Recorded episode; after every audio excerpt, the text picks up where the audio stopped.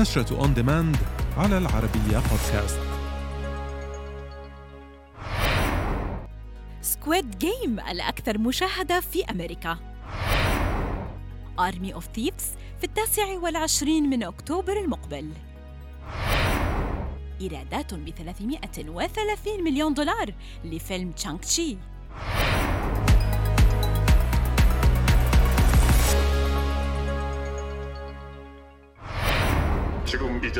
تصدر المسلسل الكوري Squid Game منصات البحث العالمية بعد طرح الموسم الأول لتعلن نتفليكس عن موسم ثان منه. ووفقا لتقرير نشرته صحيفة بلومبرج فإن المسلسل الكوري Squid Game تصدر المركز الأول داخل الولايات المتحدة كأكثر عمل درامي تم مشاهدته خلال الأيام الماضية.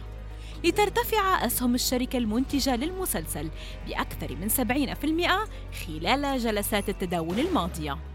وتدور أحداث المسلسل حول دعوة غامضة للانضمام إلى لعبة يتم إرسالها إلى أشخاص في أمس الحاجة إلى المال. ويكون المشاركون محتجزين في مكان سري حيث يلعبون الألعاب من أجل الفوز بالجائزة. وإلا ستكون نتيجة الخسارة هي الموت.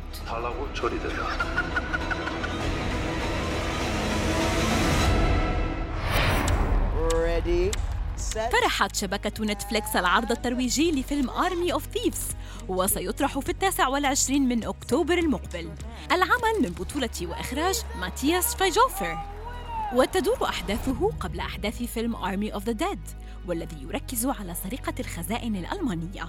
حيث يقود لودفيج ديتر مجموعة من اللصوص الطموحين في سرقة سرية للغاية خلال المراحل الأولى من نهاية العالم be some of a zombie. Thank you very much. وصلت إيرادات فيلم تشانغ تشي and the Legend of the Ten Rings ما يقارب 330 مليون دولار منذ وصوله صالات السينما حول العالم في الثالث من سبتمبر الجاري. وتدور أحداثه حول تشانغ تشي الذي يدربه والده منذ الصغر على الفنون القتالية فيصبح من أقوى المقاتلين. لكن فيما بعد يتمرد على خطط والده ويدافع عن الأرض في مواجهة منظمة الحلقات العشرة. الفيلم من بطولة سيمو ليو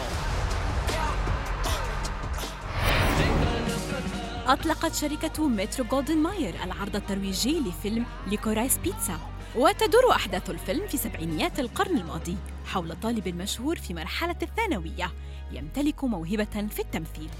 الفيلم من بطولة ألانا هايم وبرادلي كوبر وبن ستيلر ومن إخراج بول توماس أندرسون وسيعرض في السادس والعشرين من نوفمبر المقبل.